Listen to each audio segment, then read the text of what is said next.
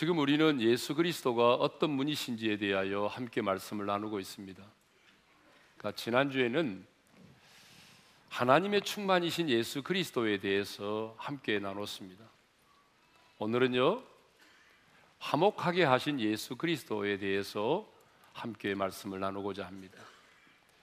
오늘 본문을 보게 되면 화평이라고 하는 말, 화목이라고 하는 이 단어가 세 번이나 나옵니다. 그런데 이 화평, 이 화목이라고 하는 단어는 우리의 삶에 관계와 밀접한 관련이 있습니다. 주로 관계에서 사용되는 말이죠. 우리의 삶은 관계로 이루어져 있습니다. 뭐 아무리 사람 만나는 것을 싫어하는 사람일지라도 관계를 떠나서는 살 수가 없습니다. 그러므로 우리의 삶엔 이 관계가 참 중요합니다. 왜냐하면 우리 인생의 성공과 실패도 우리 인생의 행복과 불행도 엄밀하게 말하면 이 관계와 밀접한 관련이 있습니다. 아무리 뭐 스펙이 좋고 연봉을 고액의 연봉을 받고 좋은 환경 가운데 살아도 늘 사람들로부터 왕따를 당하고 무시를 당하고 또 사람들과의 만남 속에서 마주만 보게 되면 얼굴을 붉히며 싸우는 그런 사람이라고 한다면 누가 그를 행복한 사람이라고 말할 수 있겠습니까? 그래서 이 관계가 참 중요합니다. 근데 우리들 주변을 보게 되면요. 이 부모로부터 물려받은 유산, 돈 때문에 때로는 자기 자존, 자기 자신의 자존, 자존심과 명예 때문에 어, 최근에는 이념 때문에 적대적 관계를 맺고 사는 사람들이 의외로 많습니다. 그런데요, 이렇게 사람과 사람과의 관계보다 더 중요한 것이 있습니다. 그것은 보이지 않는 하나님과의 관계입니다. 왜 사람과의 관계보다도 하나님과의 관계가 더 중요하냐? 그 이유는 보이는 사람들과의 관계는 뭐 길어야 그 관계가 10년, 20년 내가 살아있는 동안만 불편하면 됩니다. 그런데요, 하나님과의 관계는 영원합니다. 하나님과의 관계는 우리가 이 땅에 사는 동안만이 아니고 이 땅을 떠나고 난 이후에도 그 관계는 영원하기 때문에 눈에 보이는 사람들과의 관계보다도 눈에 보이지 않는 하나님과의 관계가 더 중요하다는 얘기입니다. 그렇다면 우리와 하나님과의 관계는 어떤 관계일까요? 성경을 보게 되면 아담의 타락으로부터 시작해서 우리가 예수를 믿기 전까지 우리와 하나님과의 관계는 바로 온수된 관계였다는 것입니다. 자, 본문 21절의 말씀을 읽도록 하겠습니다. 다 같이요. 전에 악한 행실로 멀리 떠나 마음으로 온수가 되었던 너희를 자, 우리 한번 따라서 하실까요? 온수가 되었던 너희를 그러니까 성경은 여러 곳에서 하나님과 우리와의 관계가 원수된 관계라고 말씀하고 있어요.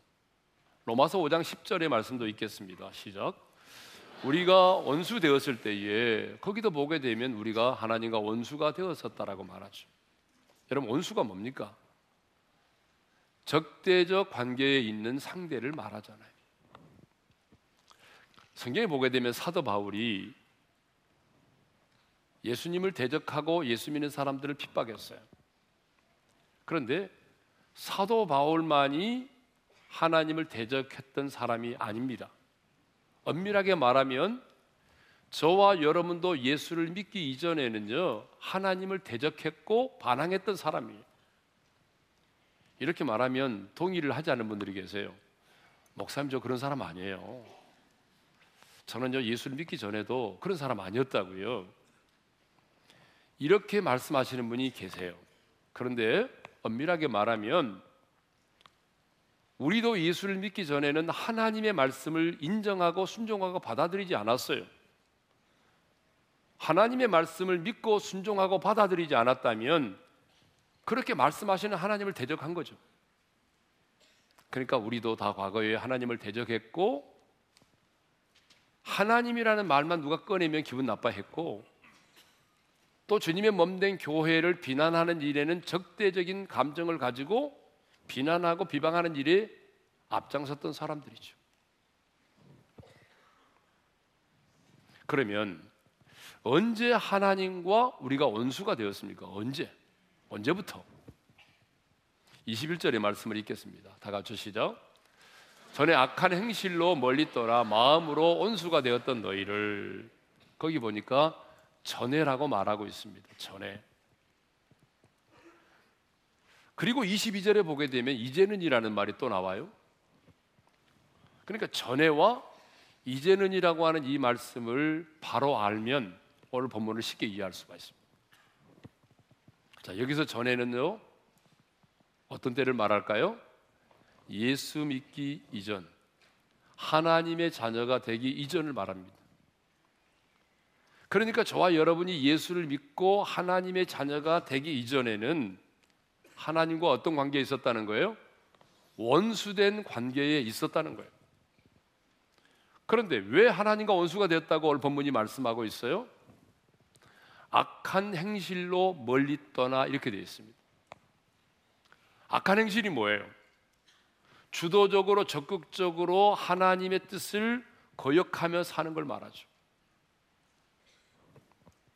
피조물인 우리 인간은 하나님이 없이는 살 수 없는데 하나님 없이도 살 수 있는 것처럼 착각하면서 자기 자신이 자신의 인생의 주인 되는 삶을 살아왔다는 것입니다.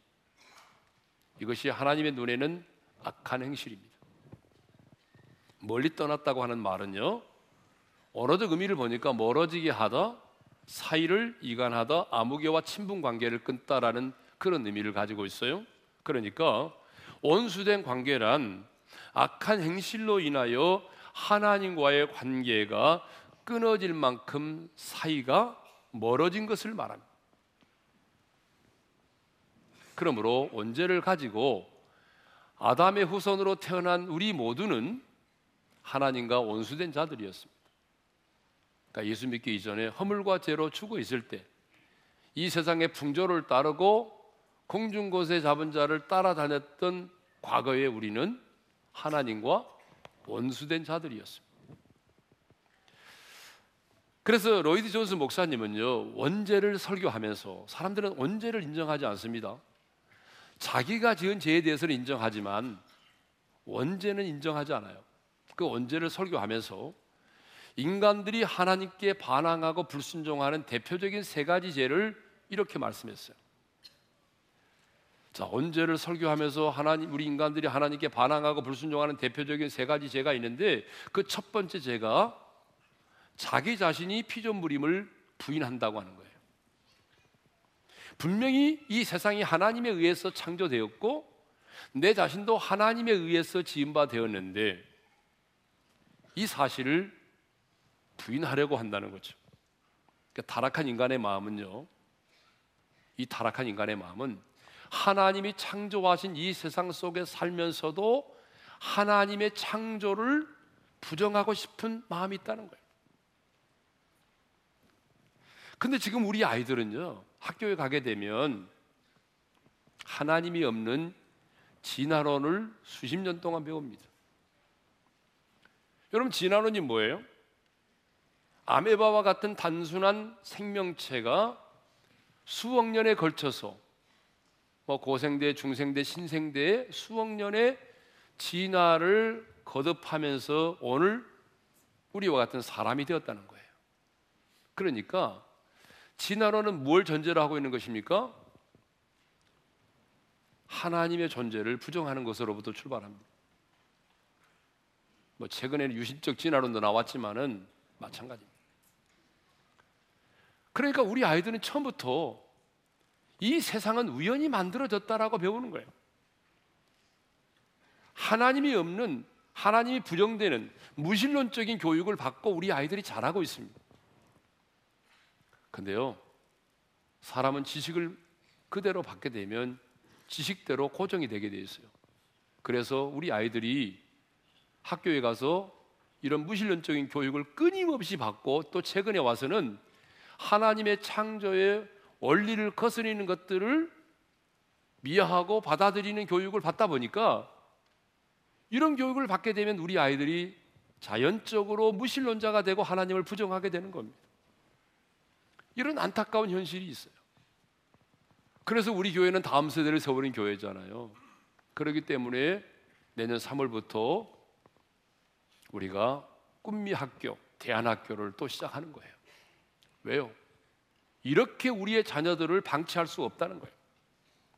기독교적인 가치관과 세계관으로 우리 아이들이 교육을 받아야 되는데 하나님이 없는 무신론적인 교육을 계속 받다 보니까 우리 아이들이 하나님을 부정하고 하나님이 존재하지 않는다라고 하는 무신론자가 되고 있다는 것입니다.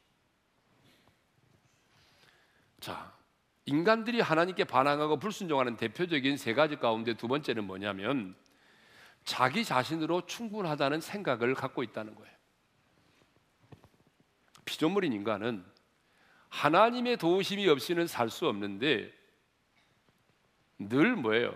내가 가지고 있는 지금의 지식, 내가 인생을 살아가면서 내 안에 축적된 이 경험적 가치, 그리고 내가 살고 있는 지금의 이 환경이면은 내가 하나님의 도우심이 없이도 하나님이 없이도 충분히 살 수 있다라고 생각을 한다는 거예요.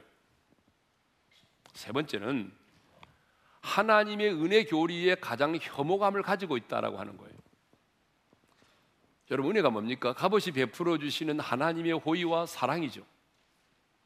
우리는 은혜로 구원을 받았습니다. 믿으면 아멘 합시다. 우리는 은혜로 구원을 받았고 은혜로 지금까지 살아오고 있습니다. 은혜의 반대는 행입니다. 근데 사람들은요, 이 은혜라는 말을 하게 되면 굉장히 혐오한다는 거예요. 참 이상하잖아요. 우리가 생각하면 은혜로 구원을 받았고 은혜를 말하면 굉장히 감격해야 되는데 아직 거듭나지 못한 그 언제를 해결하지 못한 사람들의 특징이 뭐냐 그러면 하나님의 은혜를 말하면 혐오한다는 거예요. 이 세 가지 죄가 바로 원죄를 가진 사람들에게 나타나는 대표적인 죄입니다.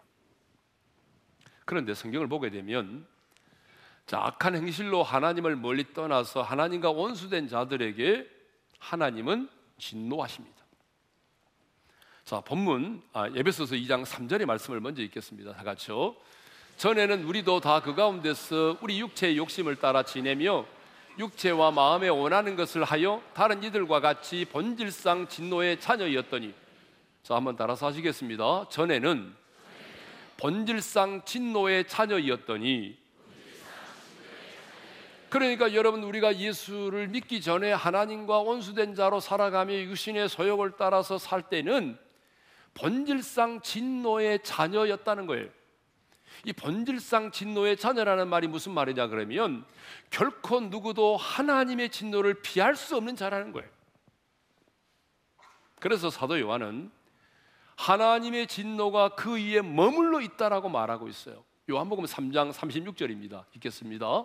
아들을 믿는 자에게는 영생이 있고 아들에게 순종하지 아니하는 자는 영생을 보지 못하고 도리어 하나님의 진노가 그 위에 머물러 있느니라. 누구에게 하나님의 진노가 머물러 있다고 말합니까? 아들을 믿지 않는 자, 순종하지 않는 자, 그래서 영생을 보지 못한 자들에게는 하나님의 진노가 그 위에, 그 사람 위에 머물러 있다는 거예요.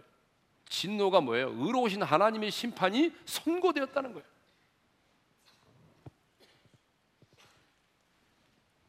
그러니까 하나님의 진노가 영생을 얻지 못한 채 살아가는 이 땅의 사람들에게는 이미 의로우신 하나님의 진노가 그들에게 선고되었습니다.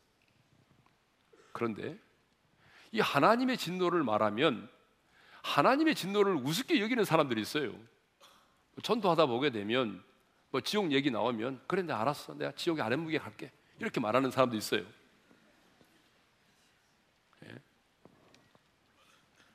하나님의 진노하심을 부정하려는 사람들이 있어요. 왜? 하나님은 사랑의 하나님이시고 하나님은 선하신 분인데 어떻게 사랑의 하나님이 선하신 하나님이 진노를 하실 수가 있고 그 진노로 사람들을 심판하실 수 있느냐 그 말이에요. 그래서 하나님의 진노를 부정해요. 아니 목사들 중에도 그런 엉터리가 있다니까요. 그런데 여러분 아셔야 됩니다. 하나님의 진노 역시 공의로우신 하나님의 온전한 성품 가운데 하나라는 거예요. 자, 우리가 하나님의 거룩하심, 하나님의 선하심을 하나님의 속성, 하나님의 성품이라고 말하잖아요. 그러니까 하나님의 거룩하심과 하나님의 선하심이 하나님의 그 성품인 것처럼 여러분 악을 행하는 자에게 진노하시는 것 역시 하나님의 성품이에요. 그래서 성경을 보게 되면 하나님은 자신의 진노를 한 번도 숨기려 하신 적이 없어요. 또한 자신의 진노를 수치스럽게 여기신 적이 없습니다. 그래서 첫사람 아담이 범죄해서 타락했을 때에 하나님은 진노하셨습니다. 그래서 그들을 에덴 동산에서 내어 쫓으셨어요. 노아의 시대는요, 사람들의 제약이 세상에 가득하고 그때를 살아가는 사람들이 마음으로 생각하는 그 모든 계획이 항상 악할 뿐임을 보시고 온 세상을 홍수로 심판해 버리셨어요. 이게 바로 하나님의 진노입니다.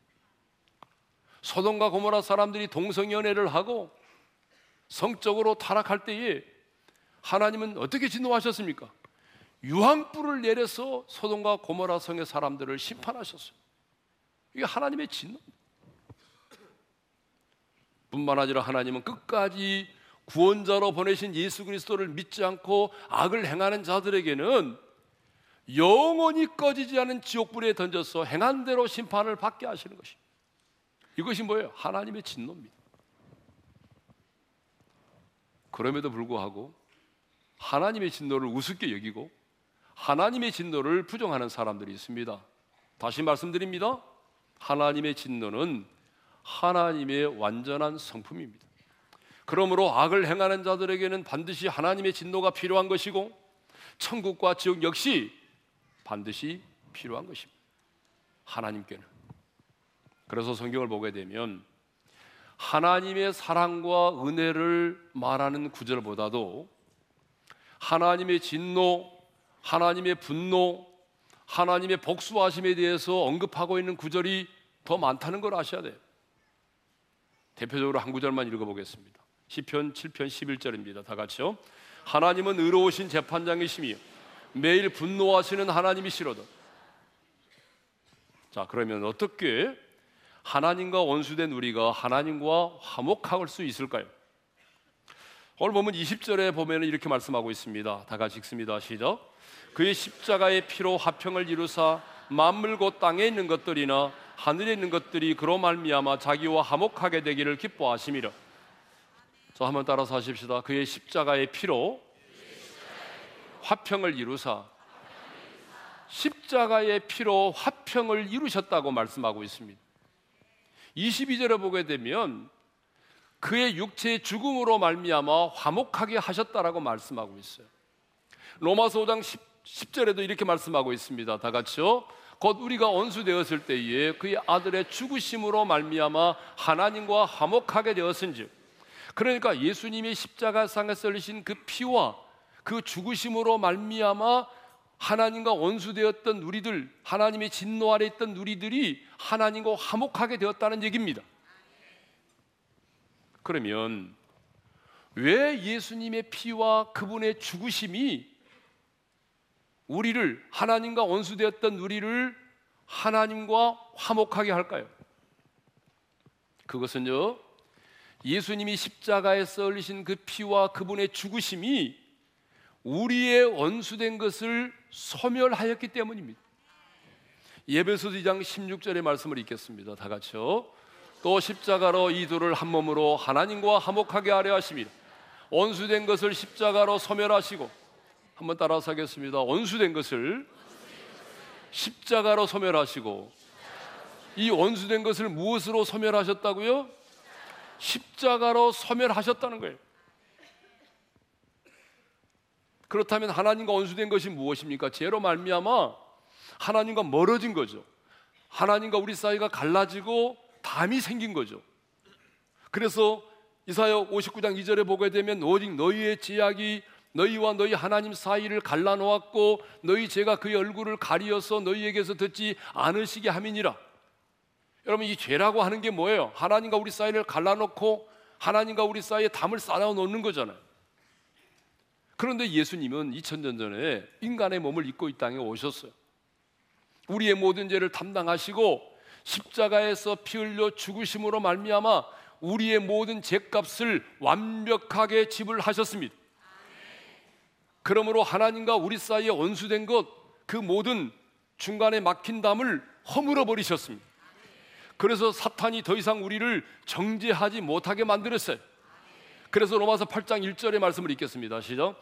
그러므로 이제 그리스도 예수 안에 있는 자에게는 결코 정죄함이 없나니 누구도 우리를 죄 있다라고 정할 수 없다는 거예요. 그래서 성경은 끊임없이 예수님의 피로 말미암아 우리가 진노하심에서 구원을 받았다고 말하고 예수님의 죽으심으로 말미암아 하나님과 우리가 화목하게 되었다라고 말씀하고 있는 것입니다. 여러분 다시 한번 확인하는 의미에서 로마서 5장 9절과 10절의 말씀을 읽겠습니다. 시작. 그럼 이제 우리가 그의 피로 말미암아 의롭다 하심을 받았으니 더 그로 말미암아 진노하심에서 구원을 받을 것이니 곧 우리가 원수 되었을 때에 그의 아들의 죽으심으로 말미암아 하나님과 화목하게 되었은즉 예수님이 화목 제물이 되셔서 십자가에서 피 흘려 죽으심으로 하나님과 원수되어 있고 그래서 하나님의 그 진노 안에 머물러 있던 우리들을 하나님과 어떻게 하셨다고요? 화목하게 하셨다는 거예요. 그래서 우리는 하나님을 아빠, 아버지라고 부를 수 있게 된 거예요. 하나님과 원수되었고 번질상 진노의 자식이었던 우리들이 하나님과 화목하게 되었기 때문에 하나님을 향해서 아빠, 아버지라고 부를 수 있게 된 것이고 예수의 피를 힘입기만 하면 언제든지 은혜의 보좌 앞에 나아가서 그분의 얼굴을 구하면서 기도할 수 있고 예배할 수 있고 우리의 마음을 쏟아 놓을 수 있게 된 것입니다. 그러면 이제 누가 먼저 이 화목을 이루셨는지에 대해서 살펴보겠습니다. 여러분 사람과 사람과의 관계도 다툼이 있고 분쟁이 있으면 뭐 누군가가 먼저 화해의 손을 내밀어야 하지 않습니까? 뭐 동시에 화목에 손을 내미는 사람은 거의 없습니다. 아, 누군가가 먼저 이렇게 화해의 손을 내밀어야 하는 거죠. 자, 그렇다면 여러분은 부부 싸움을 하면 누가 먼저 화해의 손을 내밉니까? 궁금합니다. 여러분은 부부 싸움을 하면 누가 먼저 이렇게 먼저 어, 화해의 손을 내밀던가요?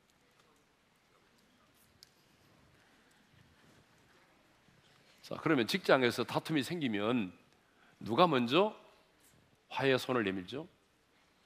여러분 엄밀하게 말하면요. 엄밀하게 말하면 그 다툼과 분쟁을 일으킨 자, 원인 제공을 한 자가 먼저 내가 잘못했다고, 내 부덕의 소치라고 이렇게 화해의 손을 내밀어야 정상입니다. 그게 정상이죠. 그게 맞아요. 그런데 현실은 그렇지 않습니다. 여러분, 우리의 현실은 그렇지 않아요. 그래서 예수 믿는 사람은 누가 먼저 화해 손을 내밀죠? 부부 싸움을 하게 되면 누가 먼저 손을 내밀죠? 믿음이 있는 자입니다. 더 믿음이 큰 자, 더 믿음이 성숙한 자입니다. 그러니까 부부지간에 싸우고요. 3일 동안 말하지 않은 사람, 이 믿음이 성숙한 사람이 결코 아니에요. 믿음이 성숙한 자가 먼저 화해의 손을 내미는 겁니다. 왜? 성경이 분명히 그랬잖아요. 해가 지도록 분을 품지 말라. 마귀가 틈을 탈까 하노라. 그러니까 먼저 믿음이 있는 자, 성숙한 자가 자존심을 내려놓고 먼저 화해의 손을 내민 거죠. 그런데요, 믿음이 있음에도 불구하고 자존심 때문에 끝까지 화해의 손길을 내밀지 않는 그런 사람들이 의외로 많습니다. 굉장히 믿음이 좋은 것 같은데 싸우고 나면 절대로 말하지 않습니다. 남편이 와서 무릎 꿇기 전까지는 전혀 밥도 안 해주고 말도 안 하고 그런 분들이 있습니다.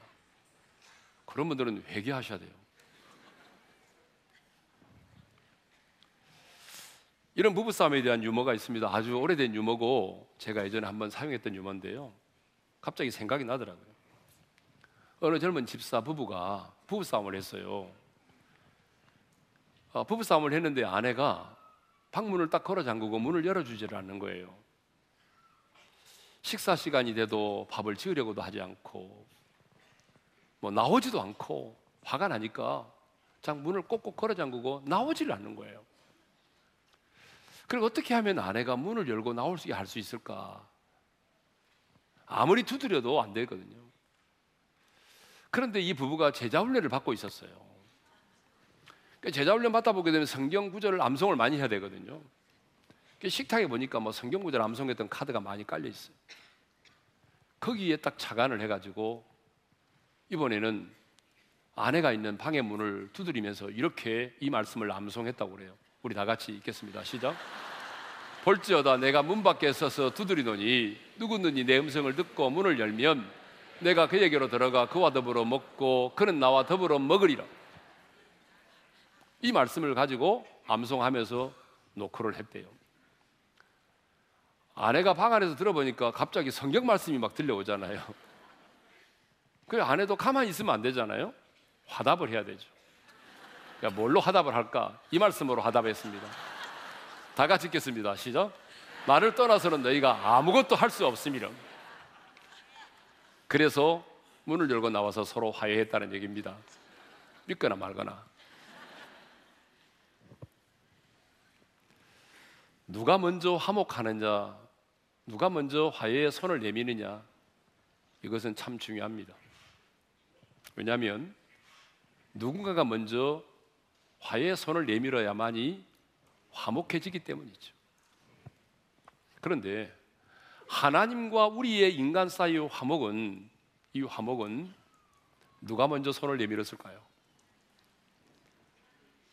하나님이 먼저 이 화목에 손을 내미셨어요. 자, 고린도후서 5장 18절 말씀을 읽겠습니다. 다 같이요. 모든 것이 하나님께로서 났으며 그가 그리스도로 말미암아 우리를 자기와 화목하게 하시고 그러니까 하나님께서 그리스도로 말미암아 우리를 하나님과 화목하게 하셨다는 얘기입니다. 로마서 5장 10절에도 그런 말씀이 있죠. 읽겠습니다. 시작.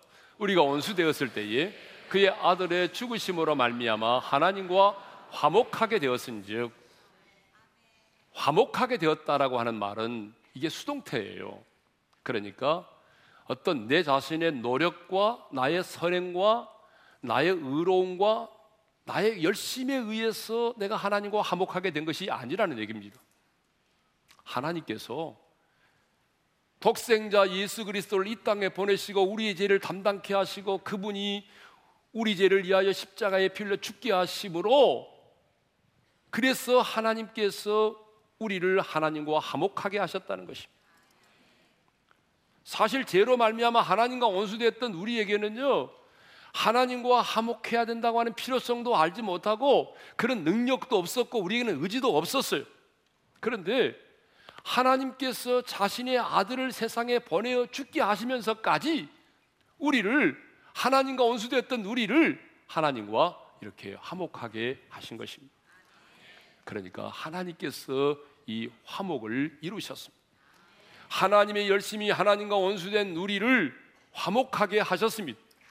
이 거룩하신 하나님, 이 우주 만물을 창조하신 그 하나님이 하나님으로서의 자존심을 버리고 자기 아들을 내어 주셔서 십자가에 죽게 하시면서까지 저와 여러분을 하나님과 화목하게 하셨습니다. 그래서 하나님이요 화목하게 되는 것을 우리보다 더 기뻐하세요. 여러분, 우리가 기뻐하는 것보다 하나님이 더 기뻐하세요. 20절 하반절의 말씀을 읽겠습니다. 시작. 그로 말미암아 자기와 화목하게 되기를 기뻐하신 하나님께서 화목을 이루시고 그래서 하나님이 우리보다 더 기뻐하신다는 거예요. 이것이 뭐예요? 이것이 굿뉴스. 이것이 바로 복음입니다. 얼마나 감사합니까? 그런데 아직도 이 사실을 모른 채 하나님과 원수된 자로 살아가는 사람들이 많습니다. 하나님의 그 번질상 진노의 자식으로 살아가는 사람들이 많습니다. 여러분의 가족들 가운데, 여러분의 직장의 동료와 친구와 이웃들 가운데는 아직도 하나님과 원수된 자로 살아가고 번질상 진노의 자식으로 살아가는 사람들이 너무나 많이 있다는 거예요. 사랑하는 성도 여러분. 자, 전에는 우리가 어떤 사람이었습니까? 하나님과 원수된 사람들이었습니다. 하나님과 원수된 자들이었기 때문에 하나님의 진노를 결코 피하여 갈 수 없는 본질상 진노의 자식이었습니다. 그런데 예수 그리스도께서 우리의 죄를 대신 짊어지시고 십자가에서 피 흘려 죽으시고 그래서 우리의 모든 죄값을 완벽하게 지불하셨습니다. 그래서 하나님과 우리 사이에 가로막혀 있던 모든 담을 허물어 버리셨습니다. 그래서 우리는 하나님과 화목하게 되었습니다. 그렇다면 이제 그 화목의 축복을 누리며 살아야 되지 않겠습니까?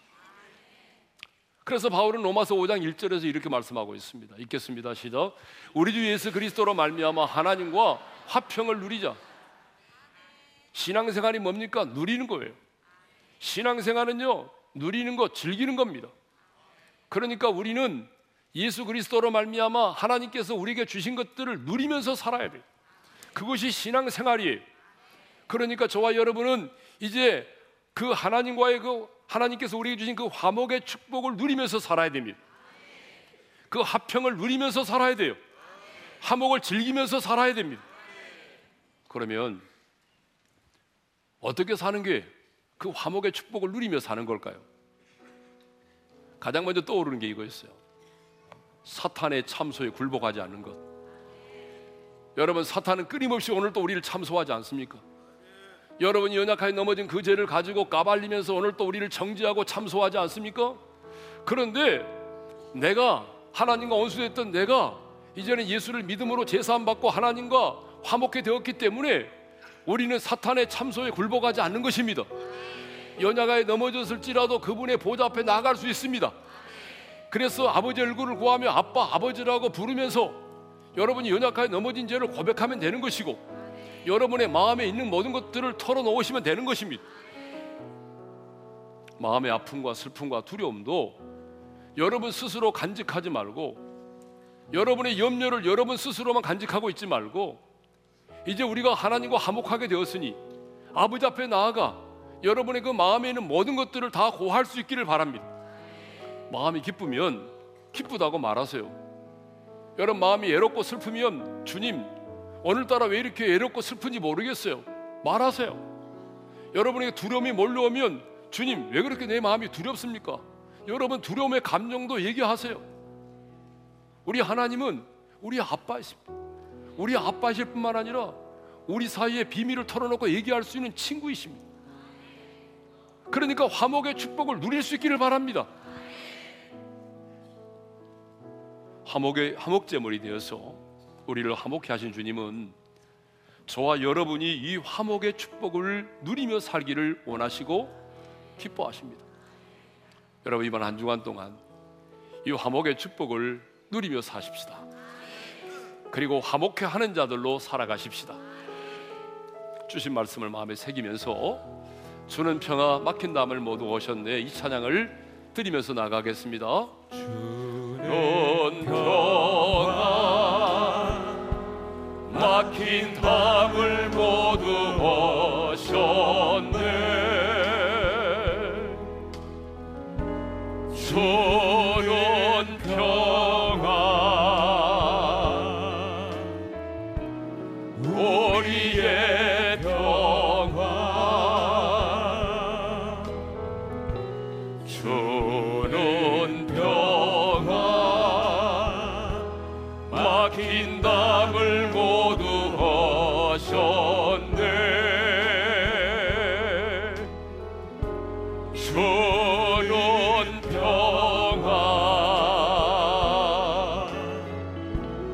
우리의 평화. 염려 다 맡기라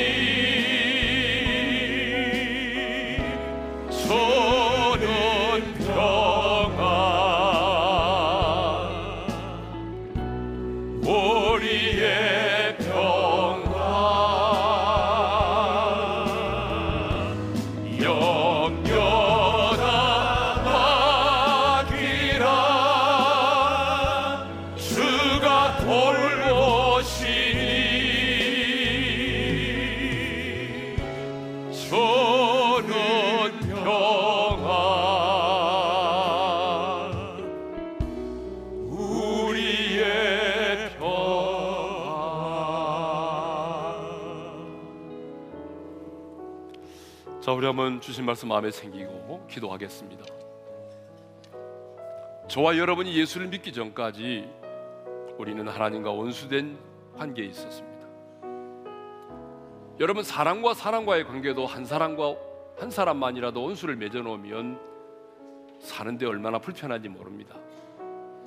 그런데 절대자이시고 창조주이신 그 하나님과 원수가 되었으니 여러분 그 자체가 저주가 아니겠습니까? 하나님은 원수된 자들에게 분명히 말씀하셨습니다. 본질상 진노의 자식이라고. 하나님의 진노가 그에 머물러 있느니라고 말씀하고 있어요.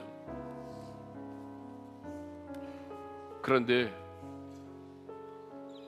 하나님께서 당신의 아들 예수 그리스도를 이 땅에 보내셨고 그분이 2000년 전에 시간과 공간을 초월하여 저와 여러분의 모든 죄를 짊어지시고 십자가에서 피 흘리시고 죽으셨어요. 그래서 하나님과 우리 사이에 가로막혀 있는 지약의 담을 허물어 버리셨어요. 우리의 죄값을 완벽하게 지불하셨습니다. 그래서 저와 여러분이 그리스도 예수 안에서 하나님과 화목하게 된 것입니다. 두 가지 기도 제목을 나누고 싶습니다. 첫 번째 기도 제목은 내가 이렇게 예수 믿고 제사함 받아서 하나님과 화목하게 되었지만 여러분의 가족들, 여러분의 부모와 친척, 동생, 형, 누나, 오빠, 직장의 동료와 이웃과 친구들 가운데는 아직도 예수님을 알지 못해서 하나님과 원수된 자로 살아가고 있단 말이에요. 본질상 진노의 자녀로 살아가는 사람이 얼마나 많으냐 그 말이에요. 하나님의 진노를 우습게 생각하지 마세요. 그래서 오늘 이 시간에는 우리가 기도할 때 하나님 그들에게도 복음의 광채가 비추어지게 도와주시고 그들도 나와 동일하게 복음의 도를 듣고 예수님을 믿고 영접해서 하나님과 원수된 자가 아닌 하나님의 자녀가 되게 하시고 본질상 진노의 자녀가 아닌 하나님을 아빠라 아버지라고 부를 수 있는 화목에 이르게 도와주시옵소서. 그들을 위하여 기도하겠습니다. 두 번째로는 주님 내가 이렇게 하나님과 화목하게 되었는데 이번 한 주간 동안만이라도 하나님과의 그 화목의 축복을 누리며 살게 달라고 기도하십시오. 신앙생활은 누리는 거예요. 하나님 우리를 화목해 하셨잖아요. 그러면 누리셔야죠. 담대히 그분의 보좌 앞에 나가셔야죠. 하나님을 아빠 아버지라고 담대히 부르고 사탄의 참소를 이겨내셔야 되죠. 여러분의 마음에 어떤 감정이 있을지라도 숨기지 마십시오. 여러분의 그 모든 감정을 아버지 앞에 쏟아 놓으세요. 그리고 아버지의 도움을 받으세요. 화목을 즐기세요. 그리고 세상 사람들과도 화목하는 자로 살아가세요. 이 두 가지 기도 제목을 가지고 우리 다 같이 주여 한번 외치고 부르짖어 기도하며 나가십시다. 주여!